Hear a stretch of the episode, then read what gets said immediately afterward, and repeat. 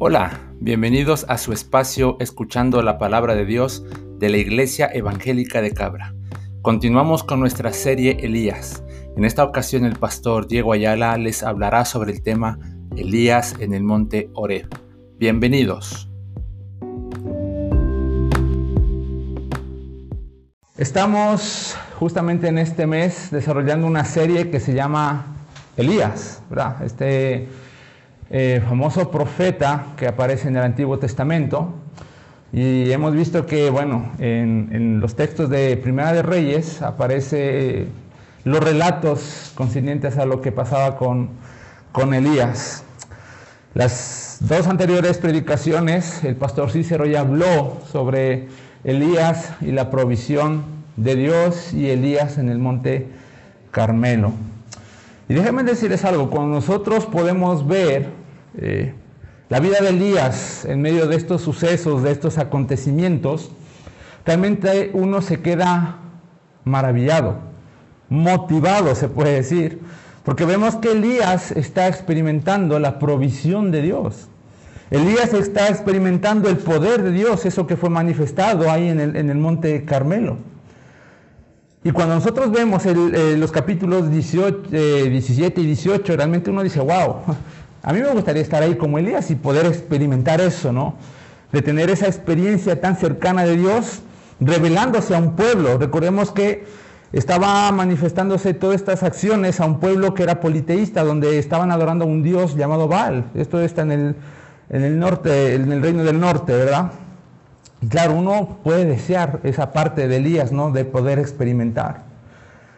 Porque Elías, de alguna manera, estaba proclamando al único y verdadero Dios, ¿verdad? Entonces, sin duda, Elías estaba muy convincente, tenía mucha convicción en su fe de lo que estaba proclamando y tenía esa seguridad porque estaba proclamando al único y verdadero Dios. Pero cuando llegamos al capítulo 19, que es algo de lo que íbamos a hablar esta mañana, uno se queda sorprendido por el cambio que sucede en la vida de Elías en cuanto a su convicción de fe, de cuanto a, su seguridad que sentía en el Señor. Y uno, bueno, al, abordar este, este capítulo, uno se queda con la pregunta y dice, bueno, ¿qué te pasó Elías?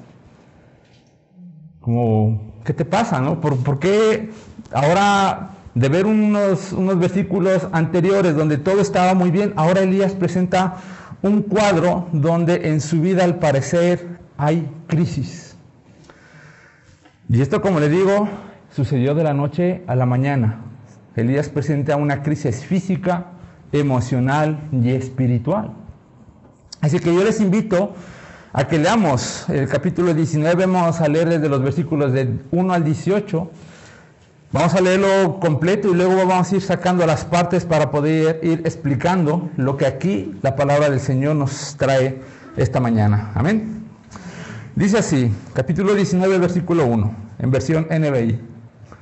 Acab le contó a Jezabel todo lo que Elías había hecho y cómo había matado a todos los profetas a filo de espada.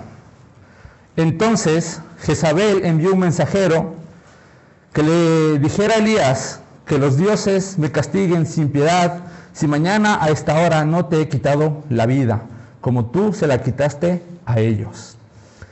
Elías se asustó y huyó para ponerse a salvo. Cuando llegó a Berseba de Judá, dejó allí a su criado y caminó todo un día por el desierto. Llegó a donde se había donde había un arbusto y se sentó a su sombra con ganas de morirse. Estoy harto, Señor, protestó. Quítame la vida, pues no soy mejor que mis antepasados. Luego se acostó debajo del arbusto y se sentó dormido. De repente, un ángel le tocó y le dijo, levántate y come. Elías miró, miró a su alrededor y vio a su cabecera un panecillo cocido sobre carbones calientes y un jarro de agua. Comió y bebió y volvió a acostarse. El ángel del Señor regresó y tocándole dijo, levántate y come porque te espera un largo viaje. Elías se levantó y comió y bebió. Una vez fortalecido por aquella comida, viajó 40 días y 40 noches hasta que llegó a Oreb, el monte de Dios. Allí pasó la noche en una cueva. Más tarde la palabra del Señor vino a él. ¿Qué haces aquí, Elías? le preguntó. Me consume mi amor por ti, Señor Dios mío, todopoderoso, respondió él.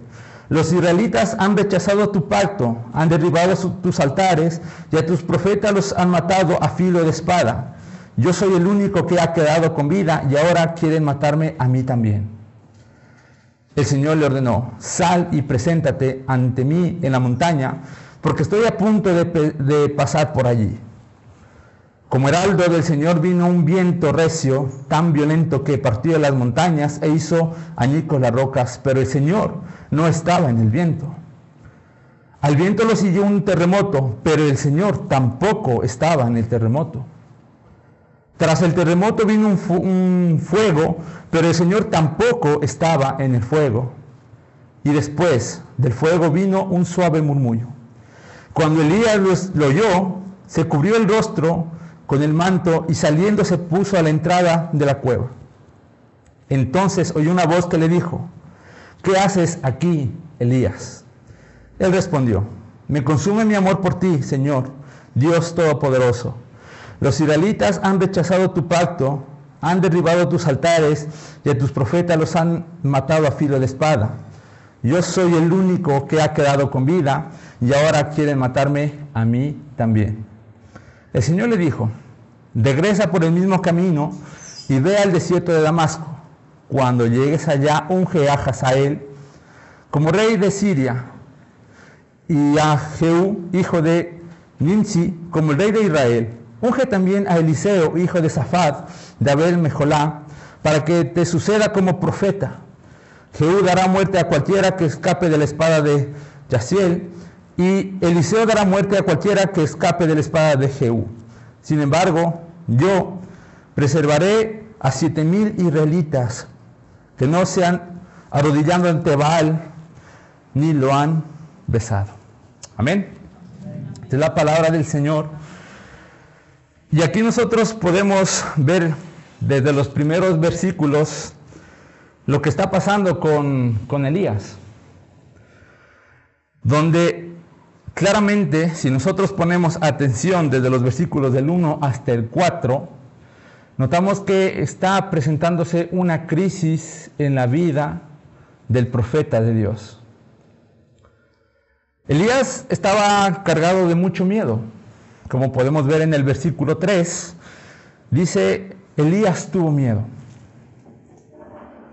Se asustó porque había recibido una amenaza de muerte de parte de, Jezabel, recordemos la esposa de Acab, donde prácticamente le estaba diciendo, mira, Elías, en 24 horas vas a morir, porque le está diciendo eso, si lo traducimos a nuestro lenguaje actual.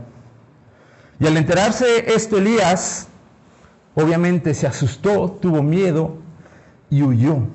Huyó a un lugar más seguro, es decir, que salió del reino del norte para irse al reino del sur y salir de alguna manera de esa zona donde tenía poder eh, Jezabel en el reino del norte. Ahora, lo interesante es que huye de este lugar porque estaba convencido de que iba a morir. Estaba convencido de que iba a morir a tal punto que le dice a su siervo, ¿sabes qué? Mejor quédate, ya no me sigas, porque si me sigues, tú también vas a morir. Elías presenta esta crisis, como le decía, emocional, física, espiritual, por estos sucesos, al punto que nosotros, al ver estas, estos elementos aquí, estos síntomas, podríamos decir que Elías estaba deprimido, que Elías estaba desanimado. Y uno se pregunta, ¿pero qué te pasa, Elías? Si hace ayer nomás tú estabas pero muy bien y confiando en el Señor, ahora tiene una amenaza de muerte y tú sales huyendo.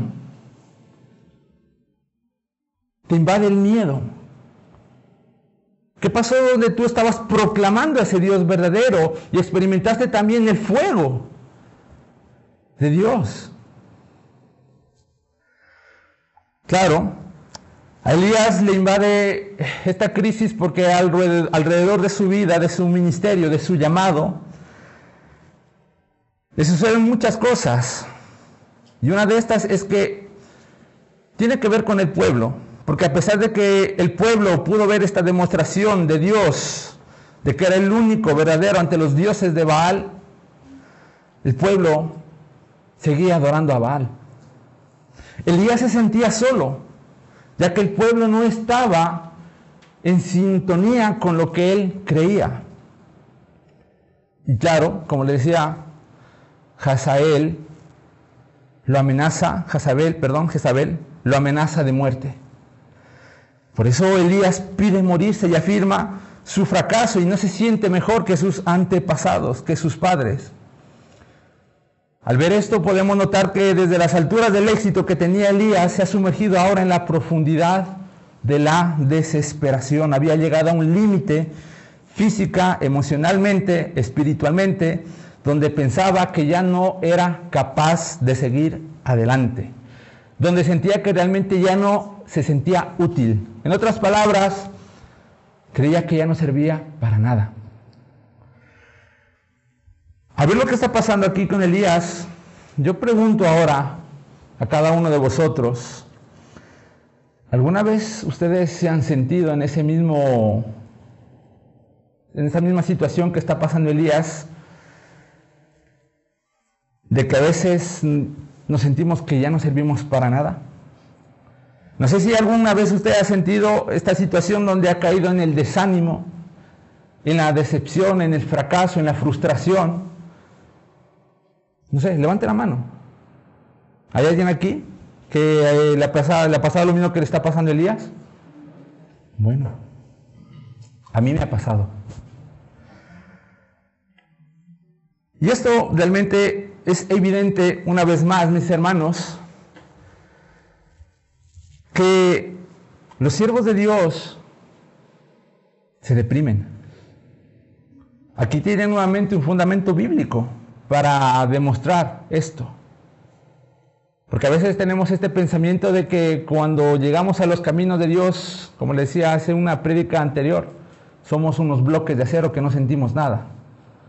Aquí está una vez más otra evidencia, otro testimonio de la palabra, donde somos humanos imperfectos, somos débiles, ¿verdad? Miren, y es que verdad nosotros al ver la vida de Elías también podemos sentirnos frustrados y agotados, porque a pesar de que Dios hace maravillas, milagros en nuestras vidas, en la vida de las personas que están alrededor de nosotros, muchas veces nuestros amigos, familiares, los que están cerca de nosotros, al ver lo que ya Dios ha hecho en nosotros, los cambios que Dios ha hecho en nosotros, ignoran a Dios. Y eso muchas veces a nosotros nos frustra. Porque a pesar de que ven, por ejemplo, mis familiares ven en mí un cambio radical porque Dios está ahora morando en mí a través del Espíritu Santo y a través de Jesucristo, y piensan que no es el verdadero Dios. Y eso frustra. Muchas veces también como Elías nos sentimos solos, a pesar de que estamos rodeados de personas. Miren, aquí tenemos muchas personas, muchos hermanos, y a veces uno puede llegar aquí y sentirse solo, como se sentía Elías en este momento. Es posible que las cosas incluso vayan mal. Tal vez no estamos amenazados de muerte como Elías, pero tenemos conflictos con personas. O a veces tenemos enemigos. Que no sé si nos quieran matar, pero a veces sí tenemos enemigos. Déjenme decirles algo y muchas veces, esto es una verdad que sí les voy a decir. La situación de la vida que desarrollaba Elías en ese contexto era un contexto donde se adoraba a dioses falsos. Y cuando vemos nuestra realidad, no ha cambiado mucho. Porque todavía las personas que no han conocido al Dios verdadero adoran a dioses falsos. Y cuando nosotros Fuimos reconciliados con Dios, pasamos de ser enemigos de Dios a ser realmente el pueblo de Dios, pero pasamos a ser, ¿qué cosa? Enemigos del mundo. Por eso vemos mucha persecución de algunos hermanos que llevan la palabra de Dios, el Evangelio, en lugares donde no es aceptada la Biblia, por ejemplo. Entonces, esta situación que está viviendo Elías se parece mucho a nuestras vidas. Y miren, quiero contarles un detalle aquí para poder entender un poco más el pasaje. Cuando Elías decide caminar este recorrido hacia, hacia Oreb, hacia el monte de Oreb, hizo el mismo recorrido que hizo Moisés durante 40 años. Recuerdan que Moisés caminó en el Éxodo 40 años con el pueblo de Israel a ese mismo monte donde recibió el pacto. Ahora era Elías el que estaba yendo a ese lugar. Algunos eruditos y estudiosos a través de las investigaciones han dicho que son más o menos una distancia de 320 kilómetros. Pero Elías lo recorría en 40 días y 40 noches. Este es un detalle, un tip ahí para que podamos entender un poco la distancia geográfica, ¿no? Pero miren mis hermanos, el punto es este. Cuando nosotros nos encontramos en una situación similar a la de Elías, la pregunta es, ¿qué debemos hacer si estamos en esa misma condición? Y aquí la palabra de Dios nos revela claramente lo que tenemos que hacer. Y el primer paso es que nosotros debemos seguir confiando en Dios porque Dios nos sigue cuidando. Amén. Miren, vemos los versículos del 5 al 8 y dice lo siguiente. Luego se acostó debajo del arbusto y se quedó dormido y de repente, ¿qué pasa aquí? Dice, un ángel le tocó y le dijo, levántate y come. Y Elías miró a su alrededor y vio a su cabecera un panecillo cocido sobre carbones calientes y un jarro de agua, comió y bebió y volvió a acostarse. Nuevamente dice aquí, el ángel del Señor regresó tocando y dijo, levántate y come. Y continúa. Aquí podemos ver que Elías, para poder desarrollar este camino que les decía tan largo, necesitaba fuerzas. Y en la condición en la que él estaba, en esa crisis física, emocional y espiritual, era muy difícil encontrarlo. Pero aquí vemos el cuidado del Señor. Dios es el que envía el ángel para, para que le provea de qué cosa? De alimento. Dos veces le provee y le dice, levántate y come. Y saben otra cosa interesante aquí también, es que Elías necesitaba esta terapia física intensiva en la cual el Señor también le proveyó descanso. Y a veces no está mal el descanso, mis queridos hermanos. Porque a veces queremos encontrar una solución y nos esforzamos tanto cuando el Señor realmente nos manda también a descansar. Dios provee el descanso. Dios provee lo que necesitamos para, como les decía, tener esta terapia física. Qué bendición, mis hermanos, saber que Dios también desea socorrernos cuando estamos caídos. Él conoce nuestros límites humanos y emocionales y se preocupa por nosotros. No olvidemos que Dios actúa de la misma manera con nosotros, así como también actuó con Elías. Cuando pensamos que no podemos seguir adelante, que nuestra crisis es mayor y que no podemos realmente dar tregua a los problemas,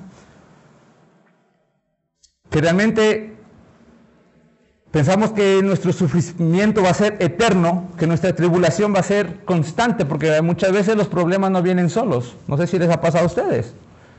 Que viene un problema y es como que se han conversado los problemas, ¿no? Viene uno tras del otro a tocar la puerta de la casa, ¿no? Pero en esto, mis hermanos, hay que reconocer que Dios está obrando, está cuidándonos y que Dios también está permitiendo para trabajar algo en nuestras vidas. Segunda de Corintios, capítulo 4, del 8 al 9, dice, nos vemos atribulados en todo, pero no abatidos, perplejos, pero no desesperados, perseguidos, pero no abandonados derribados pero no destruidos. ¿Saben por qué? Porque cuando nosotros llegamos a los caminos del Señor, no es nuestra fuerza humana lo que nos sostiene, lo que nos sostiene es, Dios. Y es el Espíritu Santo mismo el que está ahí, trabajando por nosotros. Recuerden las palabras de Jesús cuando tuvo que irse ya a la presencia del Señor, del Dios Padre. Dijo, vosotros no se quedan solos, queda con ustedes el Espíritu Santo. Y cuando nosotros traducimos la palabra paracletos, a veces se lo traduce como consolador, pero realmente ese sentido en este contexto es como ese apoyo, no sé cómo esas muletas, cuando nosotros estamos eh, con una lesión y nos apoyamos en las muletas y nos sostiene y podemos caminar. Esa es la idea del Espíritu Santo en nuestras vidas. Y es que hermanos, no estamos solos. Dios sigue cuidándonos. Amén. Así que no dudemos. Así que para el primer punto, para poder sobrellevar esta situación de crisis que a lo mejor estamos viviendo como la vivía, Elías, recuerde mi hermano, el Dios verdadero está a nuestro cuidado. Amén. El segundo punto es que nosotros debemos acercarnos a Dios y derramar nuestro corazón de una manera sincera e íntegra. Desde los versículos 9 al 10 dice lo siguiente. Allí pasó la noche en una cueva. Más tarde la palabra del Señor vino a él y la palabra dice, ¿no? Y Dios le dijo, ¿qué haces aquí, Elías? Preguntó. Y claro, Elías contesta, me consume mi amor por ti, Señor Dios mío Todopoderoso, respondió él. Y continúa diciendo, los israelitas han rechazado tu pacto, han derribado tus altares y tus profetas han matado a filo y tus profetas han sido matados a filo de espada. Yo soy el único que ha quedado con vida y ahora quiere matarme a mí. Si podemos ver claramente aquí, aquí está la razón de la aflicción también de que le perturbaba a Elías. Pero aquí la pregunta es algo que llama mucho la atención, el versículo 9.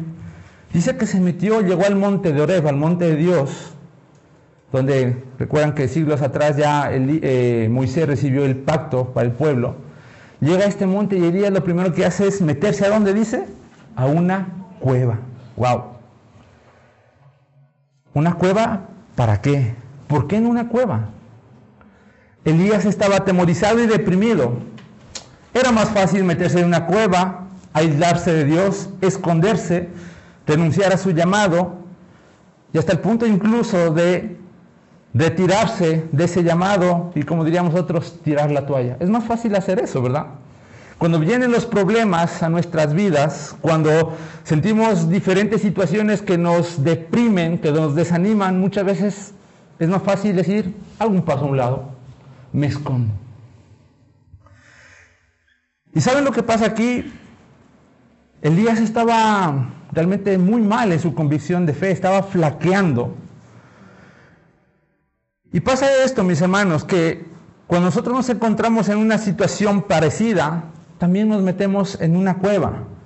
Y déjeme decirle que no es en una cueva montañosa. La cueva en la que nos escondemos es en nosotros mismos.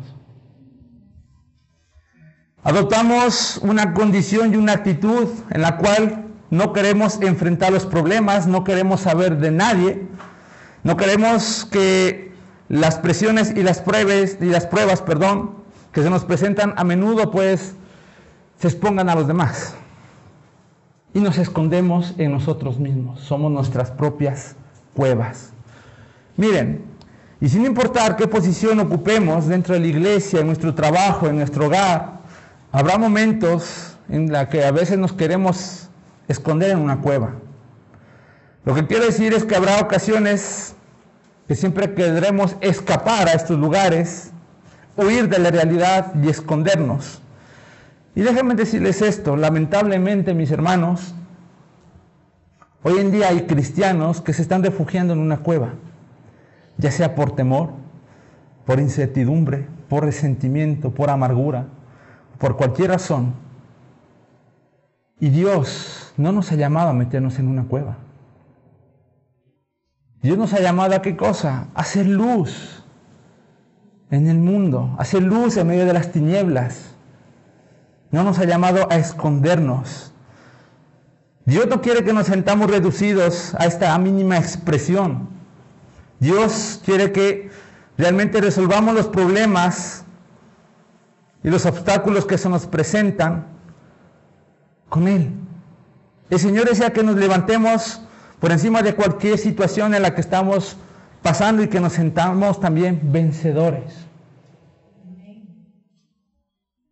Y si piensas que no, vamos, no vas a salir de la cueva, déjenme decirles algo, porque a veces decimos, ah, es que me meto en la cueva, aquí me escondo, no me encuentra nadie y se acabó todo. Dios va por ti. En el primer suceso veíamos que un ángel fue hacia Elías para proveerle de lo que necesitaba.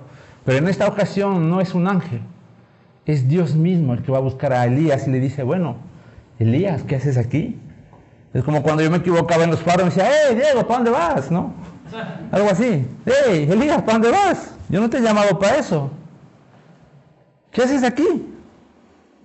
Yo te llamé para que te mostraras hacia a una sociedad politeísta y me, muestres, y me muestres a mí como el verdadero Dios. No te llamé para, para que te escondieras en una cueva.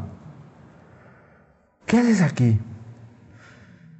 Y aquí es algo bastante importante este detalle, mis hermanos. ¿Acaso Dios no sabía qué lo que pasaba a Elías? No sabía. Recordemos que Dios es omnisciente y todo lo conoce, todo lo sabe. Pero lo que Dios está provocando aquí es que Elías abra su corazón, se derrame y diga, Señor, esto me pasa a mí. Y Elías derrama su corazón y le menciona la aflicción, revela que se sentía completamente solo, indefenso, ante las fuerzas malignas que le habían amenazado de muerte. Elías sabía que no era el único que estaba siendo fiel, pero se sentía solo.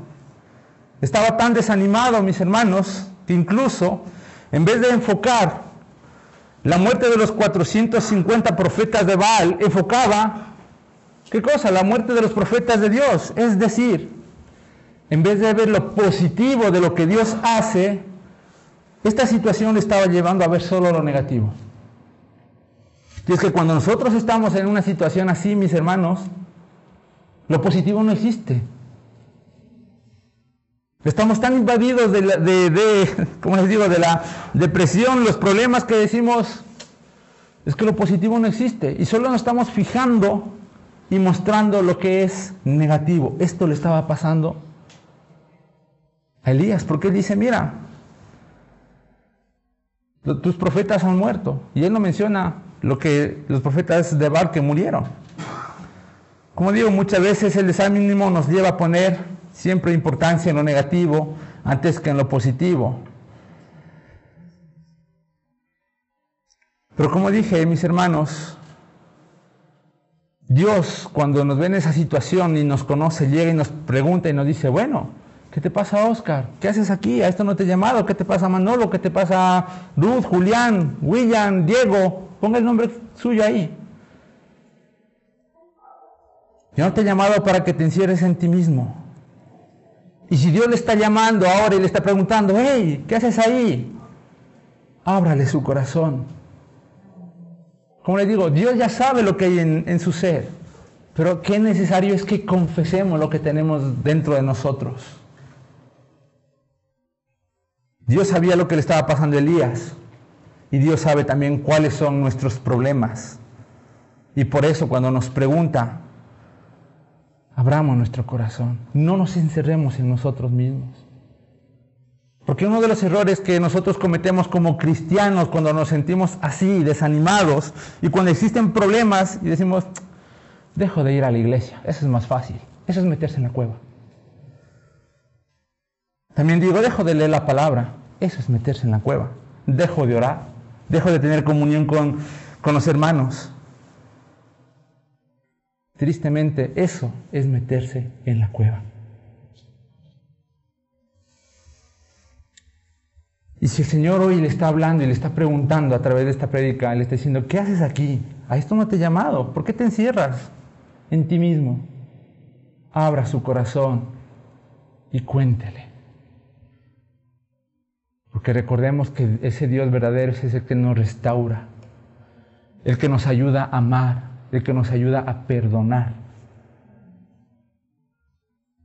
El Salmo 34, 17 al 19 dice, los justos claman y el Señor los oye. los libra de todas sus angustias. El Señor está cerca de los quebrantados de corazón y salva a los de espíritu abatido. Muchas son las angustias del justo, pero el Señor lo libra de todas ellas. El Señor estaba actuando a favor de Elías para librarlo de su angustia. Y Elías abre su corazón y le dice, Señor, esto me pasa. Y aquí viene el tercer punto. Para nosotros poder salir de estos momentos de crisis, como les digo, no sé si está pasando depresión, desánimo, problemas en su vida espiritual como cristiano, recuerde que también Dios tiene una salida. Dios tiene la solución. En los versículos del 11 al 18 podemos ver que Elías estaba parado ahí en la, al lado de la montaña afuera y de pronto viene esta palabra del Señor y le dice, mira Elías, ya no te vas a mandar ángeles, sino que ahora voy a pasar yo, así que asómate, porque me vas a ver a mí. y el versículo 11 dice lo siguiente, el Señor le ordenó, sal y preséntate ante mí en la montaña, porque estoy a punto de pasar por allí. Como heraldo del Señor vino, que dice, un viento recio, tan violento que abrió las montañas e hizo añicos las rocas. Pero el Señor que dice, no estaba en el viento. El viento lo siguió un terremoto, pero el Señor tampoco estaba en el terremoto. Después de eso vino un fuego, pero el Señor tampoco estaba en el fuego sino que más adelante dice, cuando Elías, bueno, perdón, y después del fuego vino un suave murmullo, un suave viento, como un soplo.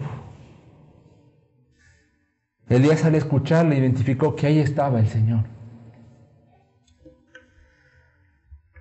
Miren, en esta ocasión, como les digo, fueron tres elementos, el fuego, el fuerte viento y el terremoto en donde Dios muestra su poder la capacidad de lo que tiene como Dios para hacer. Pero dice la palabra que ahí no estaba Dios, sino que llega realmente como en un suave viento. El versículo 13 menciona que cuando Elías oyó este apacible y dedicado viento, el profeta reconoció que ahí estaba la revelación de Dios y cubrió su rostro con su manto. Y nuevamente el Señor aquí le pregunta y le dice, Elías, ¿qué haces aquí? La respuesta del profeta fue idéntica a la anterior. Aunque Elías pudo haber entendido la intención de Dios de desplegar las fuerzas naturales para su beneficio, él seguía siendo igual. Porque a pesar de que realmente entendía que Dios estaba ahí, tras de ese terremoto, tras de ese viento, tras de ese fuego, él decía, no, no, no, no, yo me quedo aquí. Por eso le dice nuevamente, ¿qué haces aquí, Elías? Se excusa y alega de haber trabajado en vano y declara los motivos que han llevado a esconderse. Nuevamente, es la misma respuesta que dijo anteriormente, lo presentan aquí nuevamente, ¿no? Y es que realmente, mis hermanos, Dios quería mostrarle a Elías que no debía esperar tampoco constantes milagros del poder divino para vencer el mal, sino que debía seguir trabajando en un sencillo caminar día a día con paciencia y con fe. Y es que Dios le presenta la solución nuevamente y le dice, bueno Elías, yo entiendo cómo te sientes y lo escucha. Y el Señor posteriormente le explica de cómo va a ser el actuar y cómo tenía que llevar su vida hacia un futuro, y los versículos 15 al 18 habla sobre este tratamiento que recibe Elías en las cuestiones personales de su vida, de ministerio, y lo trata de una forma delicada, porque Dios nos trata así, de esa forma delicada, porque Dios es paciente con nosotros. Y le dice Elías, vuelve Israel. Le ordena que siga con la obra que le había encargado, y para convencerlo, que iba a castigar a esta nación idólatra, le menciona que tiene que hacer ciertas tareas, tres deberes. Dice los versículos que tiene que llamar a, tres personas que iban a acabar de alguna manera con la idolatría aquí a, a estos dioses de Baal. Y es interesante que de esas tres tareas, Elías solo hace una, que es que fue a buscar a Eliseo, el cual se transformó en su ayudante y sucesor, pero fue Eliseo el que cumplió las otras dos tareas. ¿Sí? Entonces también aquí podemos entender algo, que los planes de Dios siempre se van a, van a continuar. Tal vez Elías no hizo las dos primeras tareas de llamar a Jehú y, y, Jaciel. Fue por Eliseo y Eliseo fue el que dio continuidad a esta situación. Y lo interesante, mis hermanos, es que, como digo, la obra de Dios no se detiene. La obra de Dios continúa. Entonces, al ver esto, Elías, habiendo sido satisfecho ante esta, esta respuesta, Elías, que había luchado contra esa soledad, también le dice, mira Elías, no eres el único que está aquí. Hay siete mil personas que no se han arrodillado ante Baal, que me adoran a mí, así que no está solo. Y esta noticia de alguna manera también le anima a Elías. Y de no haber conocido el temor y el desánimo que experimentó Elías y que se relata en este capítulo, mis hermanos, no podríamos afirmar que Elías era un hombre sujeto realmente a ese Dios verdadero. Entonces, mis hermanos, para ir terminando, Cuando nos encontramos en una situación de crisis como la que se presenta aquí en Elías, recuerde esto, que el caminar como cristiano no es fácil.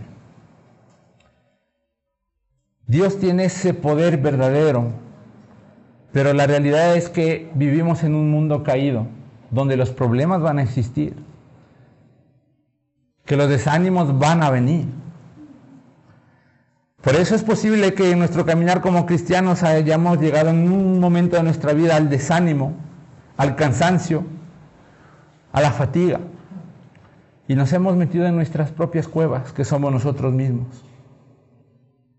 Y queremos tirar la toalla. Pero como les decía, mis hermanos, sigamos confiando en Dios, porque Él no deja de, cuidarnos. Jesús mismo decía, mi Padre y yo seguimos trabajando.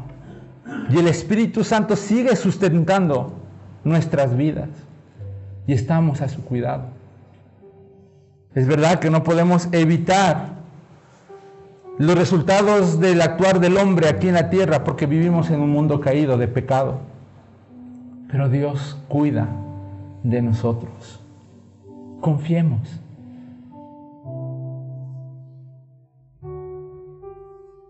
Si nos hemos sentido frustrados, como les decía a mis hermanos, con luchas, y a veces parece que nadie nos entiende, que estamos solos, recuerde, Dios nos ha dado una comunidad, una iglesia. Dios mismo está ahí porque conoce nuestras luchas. Derrame su corazón. Séale sincero a Dios, porque a veces pareciera que le podemos esconder las cosas a Dios y no es así, Dios lo sabe todo. Elías decía, es que estoy solo. Pero ese Dios que todo lo ve sabía que había siete personas, siete mil personas más que lo estaban adorando a Él. Porque lo sabe todo y conoce lo más, lo más profundo de nuestro corazón. Y a veces pensamos que con quedarnos callados es más fácil. Es meterse en la cueva. Hablemosle a nuestro Señor, derramemos nuestro corazón. Y lo tercero, como les decía, Dios siempre va a tener una solución. A lo mejor queremos que se manifieste de una manera tan poderosa, ¿no? Como estos terremotos, estos vientos, el fuego, pero a veces Dios nos pone las cosas más sencillas alrededor de nosotros para encontrar la solución. Y a veces nos volvemos ciegos. Y están ahí. Como ese viento suave ese viento que también está en su vida, que es el Espíritu Santo. Siga confiando en Él. Y si nuestras frustraciones, mis hermanos, han sido por causa del ministerio, Déjenme decirles algo, no se preocupen. Dios es el dueño de la obra.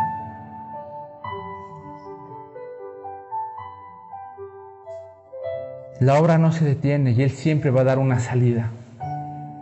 Pero sí estemos pendientes de que somos nosotros los que tenemos que salir de la cueva cambiando nuestra actitud. Porque al final, después de nuestros días aquí, vendrán sucesores que seguirán con la iglesia evangélica de Cabra trabajando para el Señor. Y a veces pensamos que cuando nos encerramos en la cueva, la obra se va a detener. Continúa, porque Dios ya tiene trazado un plan, un plan que no se detiene.